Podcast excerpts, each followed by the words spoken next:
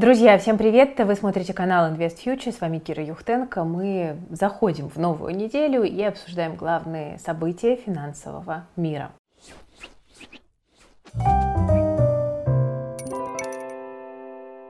Друзья, прежде чем мы начнем, небольшой анонс от нашей команды. И, как это ни странно, я сегодня буду говорить не про и в плюс. Э, смотрите, мы э, долго к этому шли. Э, последние события подтолкнули нас хорошим пинком мы запустили отдельное маленькое медиа по криптовалюте. Это телеграм-канал IF Crypto.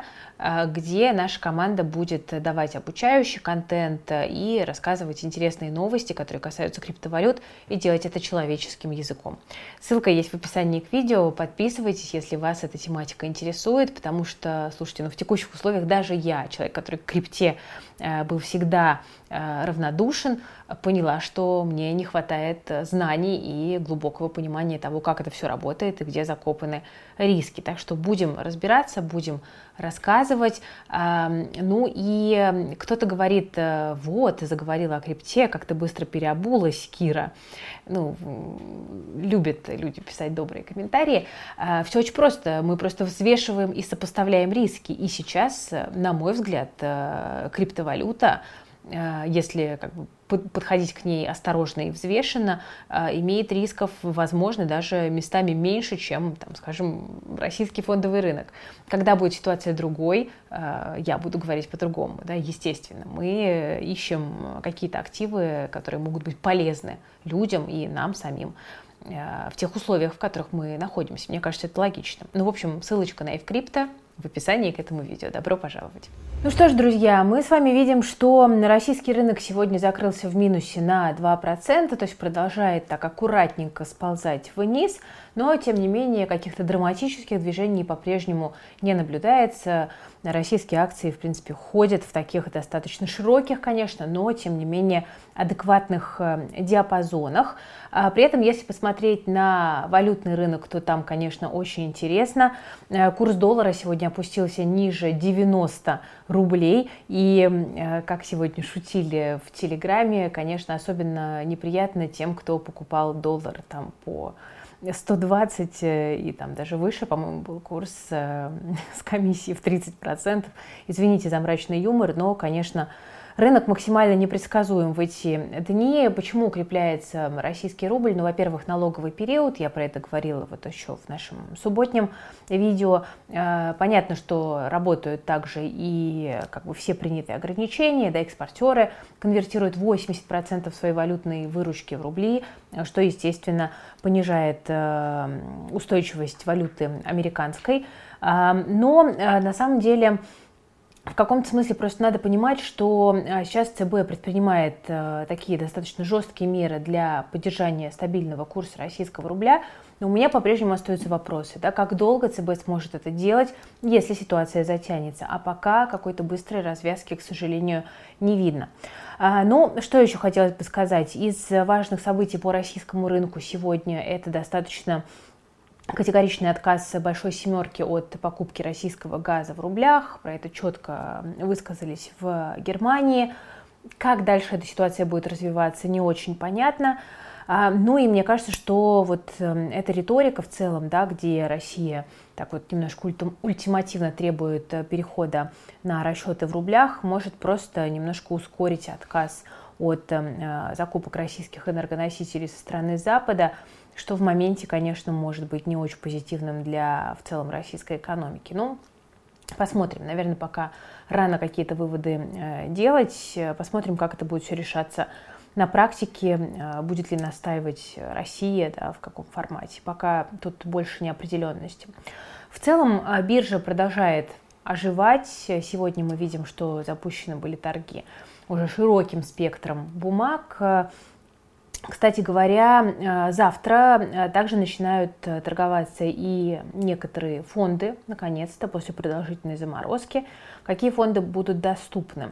ВТБ «Ликвидность», VTBM, Райфайзен фонд денежного рынка, RCMM, МИТИП государственные облигации, MBGB, для меня, честно говоря, неизвестный фонд, Альфа Капитал Золото, AKGD, Сбер сберегательный SBMM, Сбер консервативный смартфонд SBCS, Сбер ответственные инвестиции SBRI, Сбербанк, индекс Мосбиржи гособлигаций SBGB, МКБ российские дивидендные акции МКБД, регион, индекс Мосбиржи гособлигаций SUGB, там еще один фонд от Банка Санкт-Петербург УФЗ-1000, SPBF и дивидендный аристократ России FMRU, это, по-моему, финансовский да, фонд, если я не ошибаюсь.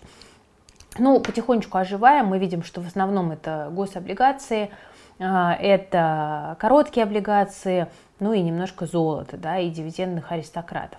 Ну, хорошо, что, по крайней мере, запускаются торги. По ВТБ, кстати говоря, появилась вот только что новость о том, что ВТБ планирует отдать управление а, всеми своими фондами Россельхозбанку. Но э, это на самом деле не единственная новость по ВТБ, потому что э, стало известно, что ВТБ передал все свои инвестиционные подразделения, включая брокера, управляющую компанию и НПФ третьему лицу. Ну, наверное, получается, что это все э, Россельхозбанк, можно предположить. В общем, по сути, ВТБ сворачивает свой брокерский бизнес, как бы печально это ни было а, осознавать. И, э, конечно, ВТБ утверждают, что на клиентах это никак не отразится, но, по крайней мере, с точки зрения качества услуг, я думаю, что разница будет э, заметной, по крайней мере, в первое время. Еще немножко про брокерский бизнес. Универ Капитал написал письмо в ЦБ с просьбой о своей собственной санации. Давайте посмотрим что там в письме, его процитировал а, Forbes. Письмо а, написано от имени председателя Совета директоров компании Максима Кожевникова. Он просит провести санацию а, компании с целью защиты инвесторов и предотвращения банкротства системно значимого брокера Универ Капитал и последующего за ним банкротства российских компаний и граждан, инвестировавших свои сбережения в ценные бумаги российских эмитентов и долговые обязательства России. Это Цитата, как я понимаю. «А, Владельцы брокера готовы передать свои доли в компании, руководство, операционное управление Центробанку или а, уполномоченной организации. И также в письме Кожевников указывает, что 25 февраля после обвала фондового рынка все активы клиентов брокера а, оказались заблокированы в связи с остановкой торгов. Универ Капитал а, утратил возможность самостоятельно заключать сделки репо, и НКЦ начал осуществлять переброс общей отрицательной денежной позиции клиентского счета с штрафными сделками репо, заключаемыми без участия брокера. И, как указывается в письме, до 17 марта НКЦ начислял штрафные проценты за перенос маржинальных клиентских позиций по ставке 200% в долларах, 300 годовых в евро и 40% годовых в рублях. Как итог, за время приостановки торгов сумма процентов, начисленных НКЦ, составила 880,5 миллионов рублей. Ну и с этой ситуацией а, Универ Капитал справиться не может. Я напомню, что ранее брокер сообщал, что клиенты его понесли убытки безвозвратные на 174 миллиона рублей. Такой, конечно, яркий прецедент, достаточно драматичный. Универ Капитал э, брокер э, заметный по оборотам, хотя и не очень популярный среди розницы. И компания вот пытается напирать на то, что она является системно значимой. Но от ЦБ поступило такой достаточно, э, достаточно резкий ответ.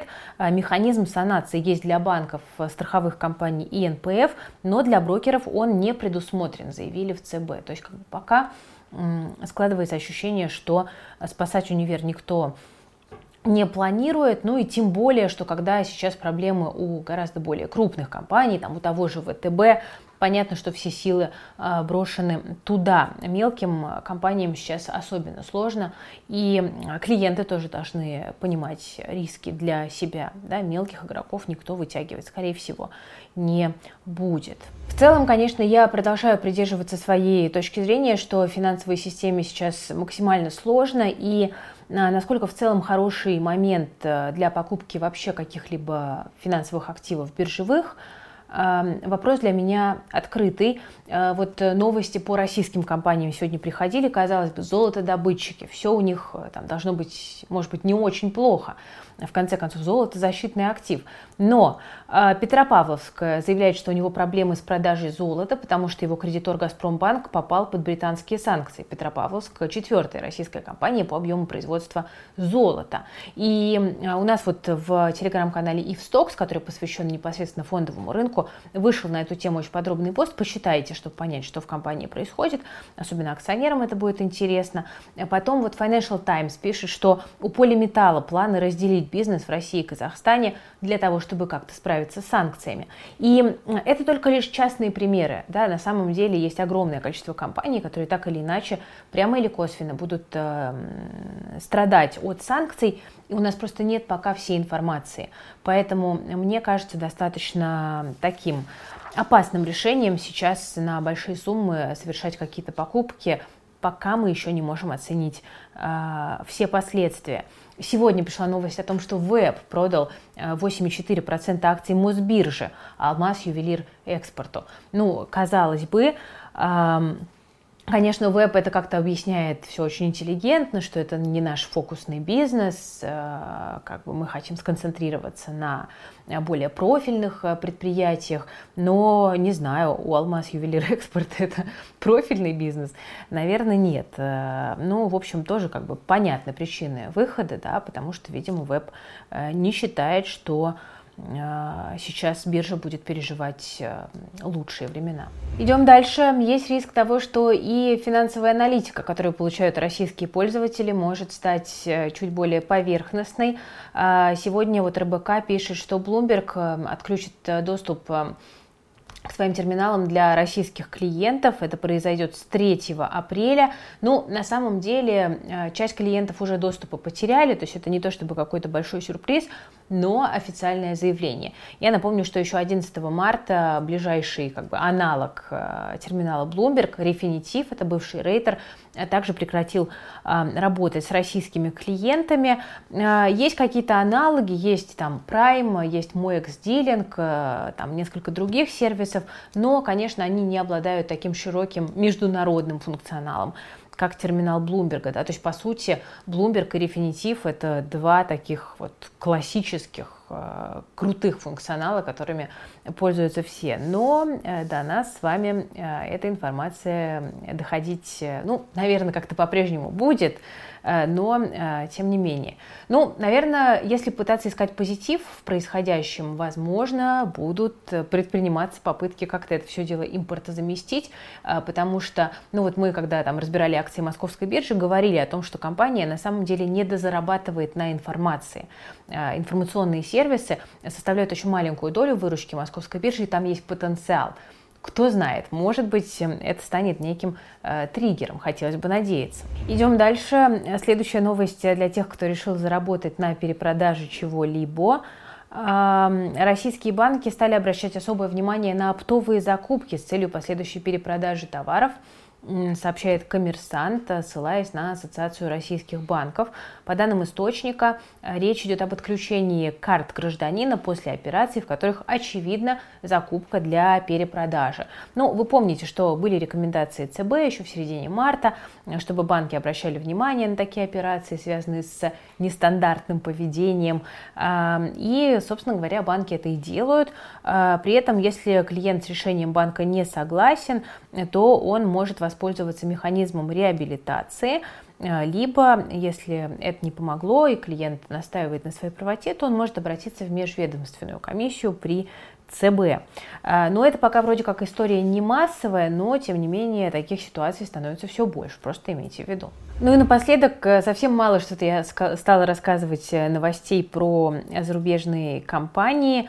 Между тем, сегодня стало известно, что Tesla планирует провести сплит акций во второй раз – раздробить акции. Компания хочет, чтобы выплатить дивиденды акционерам, выплатить именно акциями, а не деньгами. И вот после того, как Tesla вынесла этот вопрос на голосование, акции поднимались, там, по-моему, процентов на 5, И это такой некий оптимизм инвесторам действительно подбросило. Это, кстати, уже второй сплит акций компании Tesla. Ранее в пропорции 5 к 1 компания сплитила бумаги, с тех пор акции прилично так подросли. Но вот в текущем моменте я все-таки хотела бы обратить ваше внимание на то, что Tesla – это компания из автомобильной индустрии какой бы там уникальной и необычной она нам не казалась.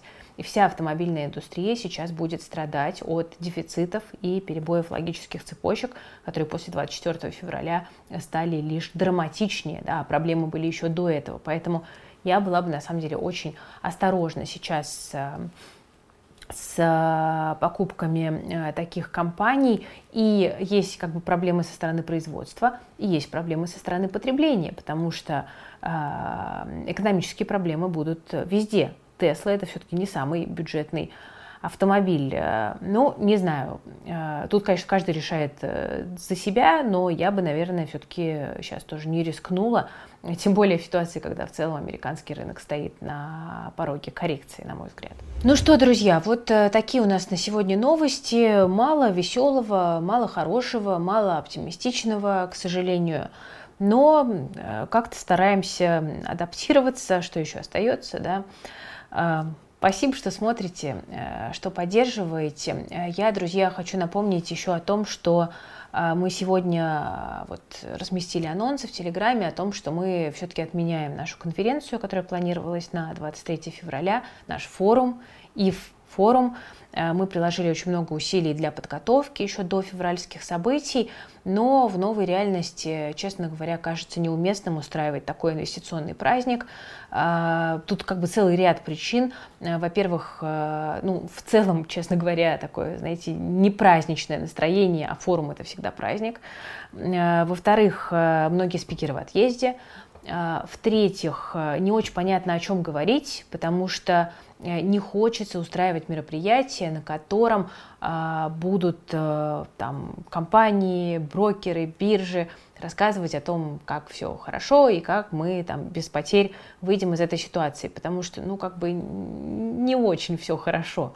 Давайте сначала мы как-то поймем, где дно, а, найдем опору и дальше уже будем рассуждать. Пока мне кажется, что вот как бы попытки как-то успокоить они могут пойти скорее во вред. А говорить о том, что нехорошо, э, в новой реальности как-то не положено, знаете ли. Поэтому э, мы решили пока сделать перерыв, и я очень надеюсь, что осенью мы все-таки проведем форум, и он будет каким-то более позитивным и праздничным, чем то, что могло получиться бы сейчас. Мы приносим извинения, конечно, всем, кто билеты уже купил.